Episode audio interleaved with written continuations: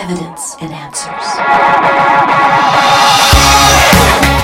There is a saying he who controls language controls the conversation, controls thought, controls the argument, controls the debate, controls the masses. Today, there's a revolution going on in language that seeks to change the way we think about morality. Words such as homosexuality and sexual preference are being removed from the dictionary because it is offensive. What exactly is going on? You're tuned to Evidence and Answers radio broadcast with your host, Pat Zukeran. Pat is an author, teacher, and international speaker in the area of Christian apologetics, the defense of the Christian faith. Today we will be listening as Pat interviews Pastor Randy Manley as he explains the change in language, the goal, or the language revolution. You're listening to Evidence and Answers, where we provide compelling evidence for faith and hope in Christ and biblical answers to the challenges of today. Well, there's a saying He who controls language controls the conversation, controls thought, controls the argument, controls the debate, and controls the masses. Well, today, there seems to be a revolution going on in language that seeks to change the way we think about sexuality. Well, what exactly is going on? Well, to help us understand what's happening is Pastor Randy Manley. Randy Manley is the pastor of Molokai Baptist Church on the island of Molokai, where he has served for over two decades now. He holds an undergraduate degree from Liberty University as well as master's degrees from Tampa Theological Seminary and Southern Evangelical Seminary and is working on his doctorate there at Southern Evangelical Seminary. He's married to his college sweetheart Louise for over three decades, and they have five children. And Randy, I understand they were all on the wrestling team. That's right. Yeah, all of them wrestled here at Molokai High School. Yeah, and although it's a small high school, I understand your kids all made it to the states, the yeah, state finals. They, uh, they were able to all place at different levels uh, at the state tournament. That's fantastic. And you're the coach of wrestling over there, too. I am. Yes, I am. Man, fantastic. Well, before we get into what we're talking about here, tell us a little bit about the ministry on the island there of Molokai. There, it's a very unique uh, ministry, unique island there in the state of Hawaii. Yeah, we sit here between Oahu, uh, which of course is the major population center, and Maui, and we're literally right between those two islands. And in some ways, uh, worlds different small and rural. Uh, we've got less than 8,000 uh, in our population, and uh, we have no traffic lights or malls or any kind of franchise, anything. Uh, we don't have a McDonald's or a Walmart. It's a very unique rural place, very Hawaiian. Yes, you're actually from the East Coast, aren't you? I am originally from Miami, about as far away from Hawaii as you can get. Yeah, and so that's really a, a mission field for you, isn't it? Yeah, it has been, um, and the Lord's been very faithful as uh, we have been able over the years to adjust to the culture and love the people and just see some really cool things take place. Yeah, you know, ministry there is different from, let's say, a city like Honolulu that we're at, or uh, even, you know, a city like Portland or Seattle. What would you say are kind of the major differences in pastoring out there in Molokai in a small island compared to a typical city? Well, there are, you know, there are differences. Smaller community people recognize you and know you quicker because, again, because of the the small community. We've been here so long. You know, I can go into a restaurant. and Most people know my name, so that would be one of the biggest differences. But there really is quite a lot of similarities. I mean, I I grew up in a big city, the city of Miami, and you know, you would think that people would be drastically different coming to a, a rural place like Molokai, but people are people they still have the same struggles with sin, the still still the same struggles with with family and uh, situations, and they still need the same gospel.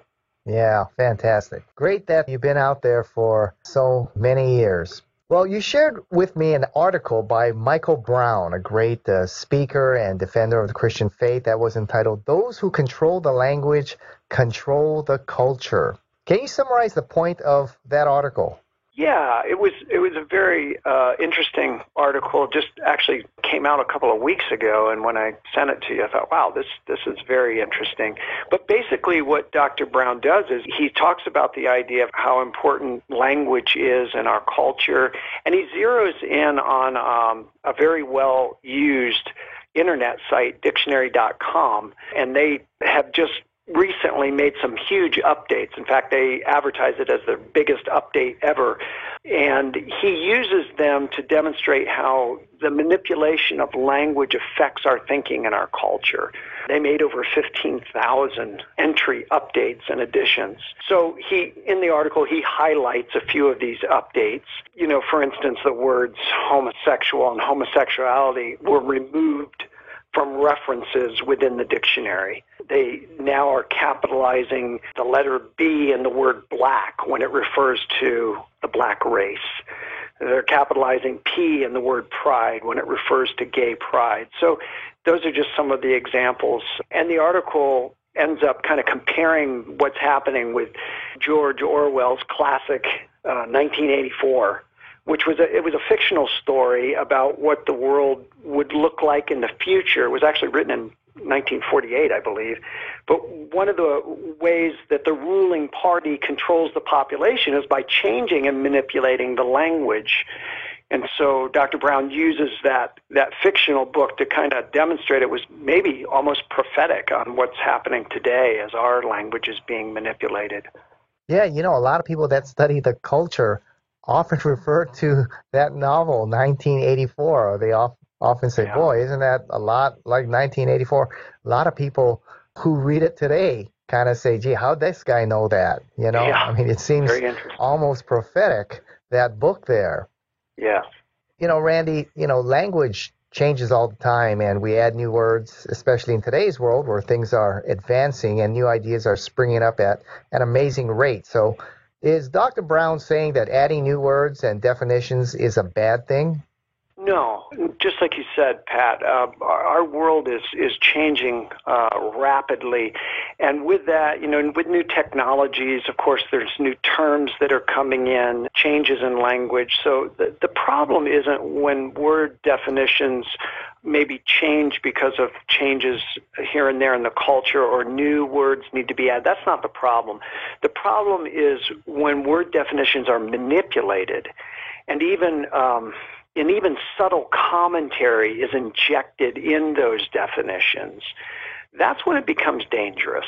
Let me give you an example.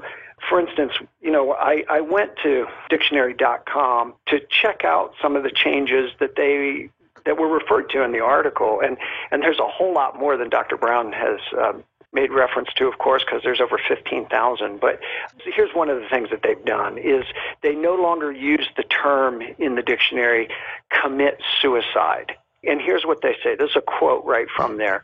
The moralistic verb commit is associated with crime in the justice system and sin in religion, deepening the emotional pain surrounding this sensitive but important subject. So, in other words, what they're doing is they're saying, hey, we can't use this term commit when we refer to suicide anymore because it's, it's a moralistic term. And, and we don't want to make any kind of moral judgments at all. And so we need to eliminate using that in any of our definitions because it may even smack with kind of religious overtones, and we certainly don't want to do that. Yes. What seems to be driving this. It, it, it, seems to be, you know, a desire to depart from God's universal moral law and try to make everything sound more neutral or, you know, that there's really nothing wrong with this particular choice or lifestyle or ideology. So we don't want any negative connotations with it. Is that what you think is kind of driving this? I think so. You know, it definitely is. It moves us toward being in this non-judgmental, non-moral kind of kind of situation. When you go so far to say, "Hey, you know, we're not going to use the word alcoholic anymore to refer to a person addicted to alcohol because you know that's stigmatizing what happens with that is we begin to try to whitewash all of the sins of society and I, I think we're talking about morality and, and kind of a universal moral code, but it really it boils down to truth ultimately. And our society does not want to embrace as a whole an absolute truth. And I think that's a big part of it too. And how does controlling language ultimately lead then to controlling the culture? Well, if you stop and think about it, we think in words. You can't think without thinking in words. Words have meaning. So as we're thinking in words, those words are related to meaning. And when meanings change, it changes our thinking. And so as we think, we're going to act. And if the powers that be can change meanings of words, they're ultimately going to be able to change the way that we think, which will change our actions. It's a very powerful way to manipulate not just a few people, but a whole society. Yes, you know, as I'm reading the article, I see that not only were definitions changed, but words were actually removed from the dictionary he writes about. And a lot of those had to do with sexuality.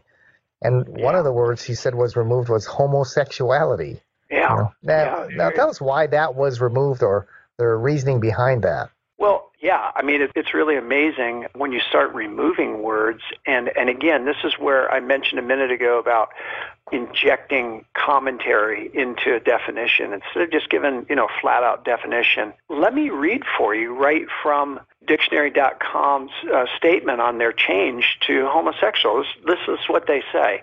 The previously used terms homosexual and homosexuality originated as clinical language, and dictionaries have historically perceived such, such language as scientific and unbiased. But homosexual and homosexuality are now associated with pathology, mental illness, and criminality, and so imply that being gay, a normal way of being, is sick, diseased, or wrong.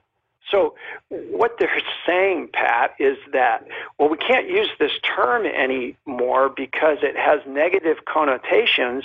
If you notice that last line in there, it implies that they said that, that being gay is not normal, and of course, it is a normal way of being. So they're dropping it. They're telling us in their statement they have a specific agenda for why they're dropping those words, and that is so that people will begin to perceive and see that homosexuality is normal. Yeah, you know, and we think that those who control the legislature control the culture, but we're seeing, wow, that those uh, who control the language in, in ways we don't even notice until people like you bring it up. It's very powerful, the control that they can have on the language and, and exactly how we think, especially on these kinds of issues like ethics and certain ideologies.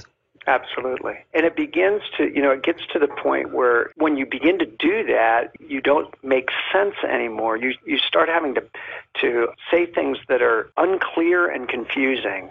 For instance, dictionary.com says that they now define gayness as gay or lesbian sexual orientation or behavior. You know, I don't know about you, Pat, but when I was a kid and we had to, to um, put definitions for words, one of the basic things they told us is you don't define a word by using the word. So here they're trying to define gayness as gay or lesbian sexual orientation. Well, that tells us absolutely nothing about what gayness is because it just uses the word over again in the definition. So again, it, when we step into this type of thing, we're stepping into confusion, and that's certainly where we find ourselves in this society right now. Yeah, you know, and the Bible uses the term homosexuality That's you know, right. several times throughout the Bible. And if it's now uh, no longer a valid term or an offensive term or a politically incorrect term, exactly what are we supposed to say in the Bible? I mean, we're going to have to change our translation and maybe the desires to make it less offensive or something. You're absolutely right. And I mean, if you stop and think about it, just using this one idea, hey, gosh, we can't use homosexual anymore when we're referring to it from a biblical standpoint, so we need to change that. Well, what's next? What words next are we going to change in Scripture because it offends somebody? And it, it really does bring up a very valid, concerning point. Yeah, and I notice one of the difficult things about speaking to collegians for me now is that they are so sensitive when it comes to terms or language. And I remember speaking at um, one particular college, and this is a Christian retreat. And I was speaking to a bunch of college students. They weren't that much biblically uh, grounded, though, I'll tell you that much. But I just said one word that was wrong, and I think it was homosexual. You know, I didn't say hmm. gay, uh, I said homosexual. And boy, they were so offended.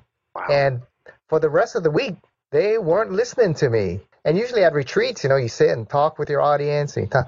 it was like I had the plague, you know. Wow. They didn't want to come near me. Uh, And they, they, weren't listening to a thing I said after that because uh, I was a racist, I was a homophobe, I was this, I was that. And because I didn't use that, I used that one incorrect term homosexual. I was supposed to use the term gay. And so, uh, are you seeing that as well? This uh, almost hypersensitivity. We got to make sure we got the right words that we use. Yeah, absolutely. The crazy thing about that, Pat, is this hypersensitivity, much of it comes from ignorance. I would venture to say that that's what was going on with the group that you were speaking to if you were to pull some of those uh, college students to the side and say, you know, how would you define homosexual? What, what is your definition? I, my guess is you'd, you'd probably get a pretty wild display of, of definitions, and and that's what we mean by words mean things, and and meaning is important to thought, and thought produces action, and so a lot of this sensitivity is being driven by ignorance, which is being fostered by some of these places like you know, dictionary.com and, and, and the PC correct people out there that are pushing these kind of things. And a lot of this is happening in our schools with our younger kids, and they're being reprogrammed. Yes. So it's a very powerful thing that's going on. And Randy, you know, is there anything in the Bible that would guide us in dealing with this issue?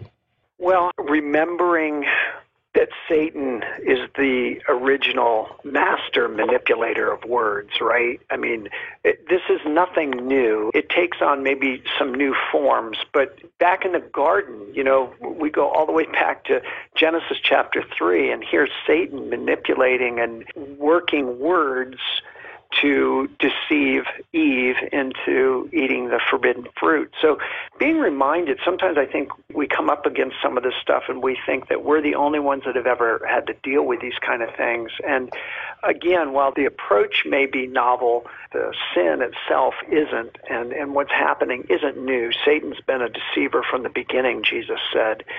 And I think also, you know, going to Jesus' words, where he said, the truth will set us free, right?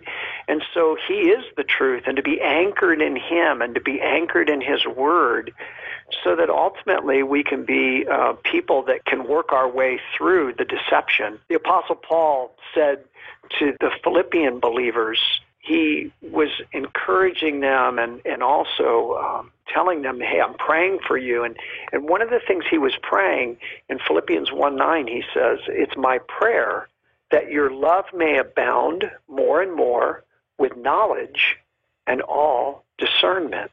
He said, I hope you guys are loving people, but, but love that's based on knowledge and at the same time that you're discerning. And so, you know, as believers, we should be the most loving, most knowledgeable, discerning people in society. And I think that challenge there in Philippians is a great one for us to remember as well. Yeah, you know, as I was wrestling over this issue and wondering what biblical guidelines or what exhortations we could give to people in dealing with this issue, I was also kind of thinking on that line too. That old saying, actions speak louder than words, or James talks about, you know, I'll show you my faith by the things that I do. And if we not only live in truth and communicate truth, but also live it out powerfully so yeah. that you know the bible uses terms like homosexual and people see well those christians are racist they call gay people homosexual but the christians are the ones that are reaching out to the yeah. gay community visiting the gay right. community oh those christians uh, they're so racist but they see the church welcoming blacks and asians and people from all different races that speaks powerfully to, you know, breaking those negative labels that people may place on you because you're not using the politically correct kind of language. Amen. Yeah, absolutely. Totally agree with that.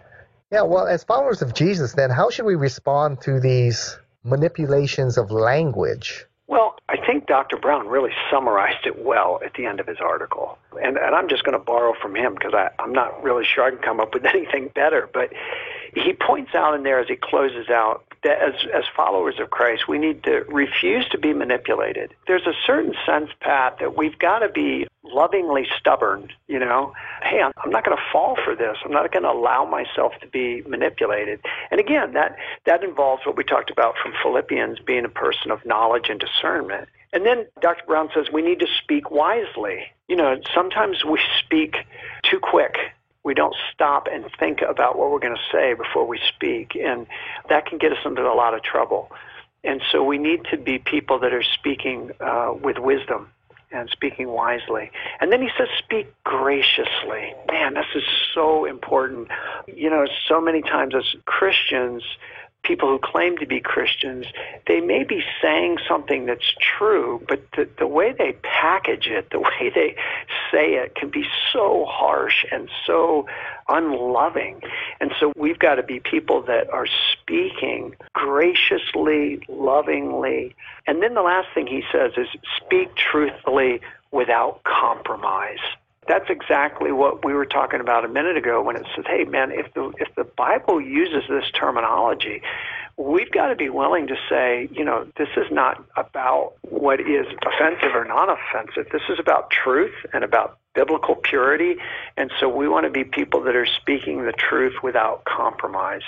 And it's going to get harder and harder to do that as these types of things become more and more prevalent in our society you know, Ephesians uh, chapter 4, verse 15 talks about speaking the truth in love. That's right. So, yeah, truth has to be packaged in love to communicate the most powerfully. But you also make a good point. You said it's going to be yeah, a lot harder to do, you know, in the days to come, uh, especially as people are trying to make sin the norm here. And as you talked about, manipulating language is one of the ways to do that. Uh, how do you you know, as a pastor, a guy who has to communicate uh, not only every Sunday but every day God's truth. How do you navigate through all of this? It's hard to keep up with all that's going on and changing in language. Yeah, it really is, and it can be a little overwhelming. And uh, you know, I, for myself, and just to be to stay sharp in knowing some of these things uh, for ministry's sake and to help guide the folks that God has given me to shepherd. I try to find some some good sources that I can go to. For instance, the article that we're talking about by Dr. Brown came from the Christian Post.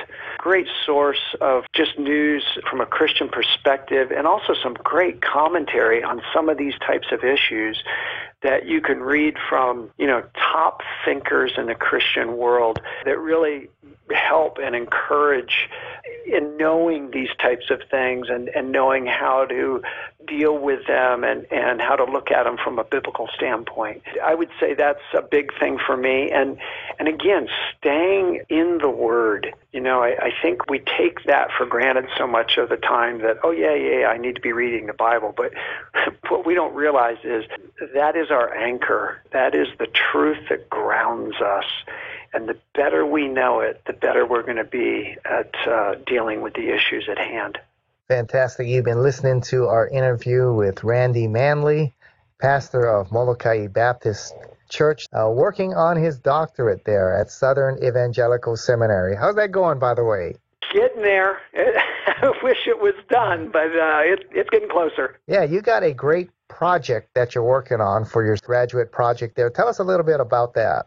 Well, it actually it arose from a sermon series I did about a year and a half ago, Pat. I really wanted to have some answers to some of these difficult social issues, again, from a biblical standpoint. We've talked about homosexuality and gender a little bit today, and, and of course that's a, a hot topic, and, and the issue of life, you know, abortion and euthanasia and those types of things, and the roles of men and women and uh, race relations. And so I was like, man, you know, where's this all grounded? I mean, I know we can go to the Word in different places, and what I discovered in my study, and it eventually came out into this sermon series, was in Genesis 1, where it talks about we're made in the image of God. and what that tells us about these issues. And so my, my project coming out of that sermon series is all about the image of God and how that helps us as believers to be able to answer some of these difficult societal issues that we're facing. Yeah, fantastic. That sounds like a fantastic work. So when you're done, we look forward to uh, its printing and I hope to get a uh, copy of your uh, great work there. Well, thanks for joining us here on Evidence and Answers. We want to thank Dr. Randy Manley from Molokai Baptist. He's been serving there for over two decades. So if you get out to that beautiful island there of Molokai, that's one church you're going to want to visit there at Molokai Baptist. So, Randy, thanks for being with us here at Evidence and Answers. Thanks, Pat.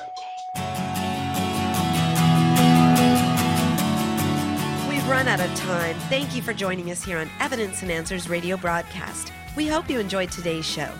If you would like Pat to speak at your church, Bible study, or perhaps hold an apologetics conference, give him a call locally. That number in Hawaii is 483 0586. Or you may contact him through the Evidence and Answers website. That's evidenceandanswers.org. To keep broadcasts like Pat's on the air, we rely on generous support from you, our listeners. For the opportunity to donate, head on over to our website. Once again, that's evidenceandanswers.org. You'll find we have a wide variety of resources available to you, including articles and additional audio for you to listen to or download. So be sure to share our website with those around you. Join us again next time on the air or online as we provide compelling reasons for faith in Christ. That's Evidence and Answers with Pat Zukeran.